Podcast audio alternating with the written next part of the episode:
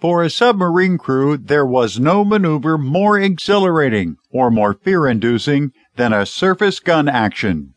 Relying on surprise and speed, the submarine would suddenly punch through to the surface while half drenched sailors scrambled through the hatches to reach their guns and ammunition lockers. A crack team aimed to get off the first shots within 20 seconds of surfacing. Men who were usually kept cramped beneath the sea were at last unleashed to encounter the enemy face to face. For Ignatius Pete Galantin, the human face of the enemy materialized when the USS Sculpin battle surfaced to attack a sampan in 1943. The submarine quickly riddled the small wooden craft with bullets, leaving a heavy tang of gunpowder hanging in the air that enveloped even those below decks. When the Sculpin moved in closer to the sampan, the crewmen witnessed the effects of their automatic weapons. They were close enough now to see the purple eruptions of bullets and bodies and the blood-stained waters sloshing in the bilges. How different, how personal was war when the target was flesh and blood instead of steel, Galantin observed. His experience was far from exceptional. George Grider recalled a similar incident when he ordered the USS Flasher to gun attack a sampan.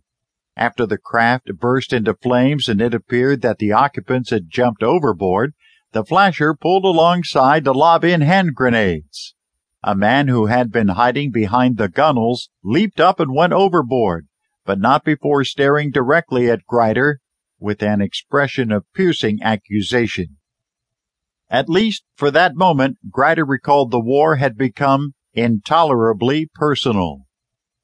Such images contrast with the popular view of the submarine war in the Pacific as a series of stealthy torpedo attacks. The pervasive ideas of submarines waging battle from beneath the surface is conjured by book titles such as Silent Victory, Undersea Victory, Battle Below, Battle Submerged, and War Beneath the Sea. During the course of the war, American submarines fired about 11,000 torpedoes. They sank not only 200 Japanese men of war, but also more than a thousand merchant ships. These Allied attacks have been well documented and constitute the main criteria for submarine success in the Pacific. It is a view, however, that is incomplete.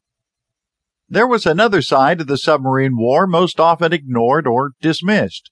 These were surface gun attacks, often on relatively small craft such as patrol boats, schooners, sampans, fishing trawlers, and junks. The Joint Army Navy Assessment Committee, JANAC, established to record the losses inflicted on Japanese shipping, deliberately excluded vessels of under 500 tons from its investigations. As Japanese merchant ships became scarcer, however, America's growing flotilla of submarines increasingly turned its attention and firepower on smaller vessels of dubious military value. Calvin Moon, who served on the USS Razorback, recalls that by 1945, what was left were small things that we usually polished off with a gun. C. Kenneth Ruiz, who served on the USS Pollock, similarly observes that by late in the war, the silent service was reduced to cutting Japan's sampan fleet to ribbons. Often the stories of these attacks run counter to the good war narratives that tend to dominate interpretations of the Allied experience during World War II.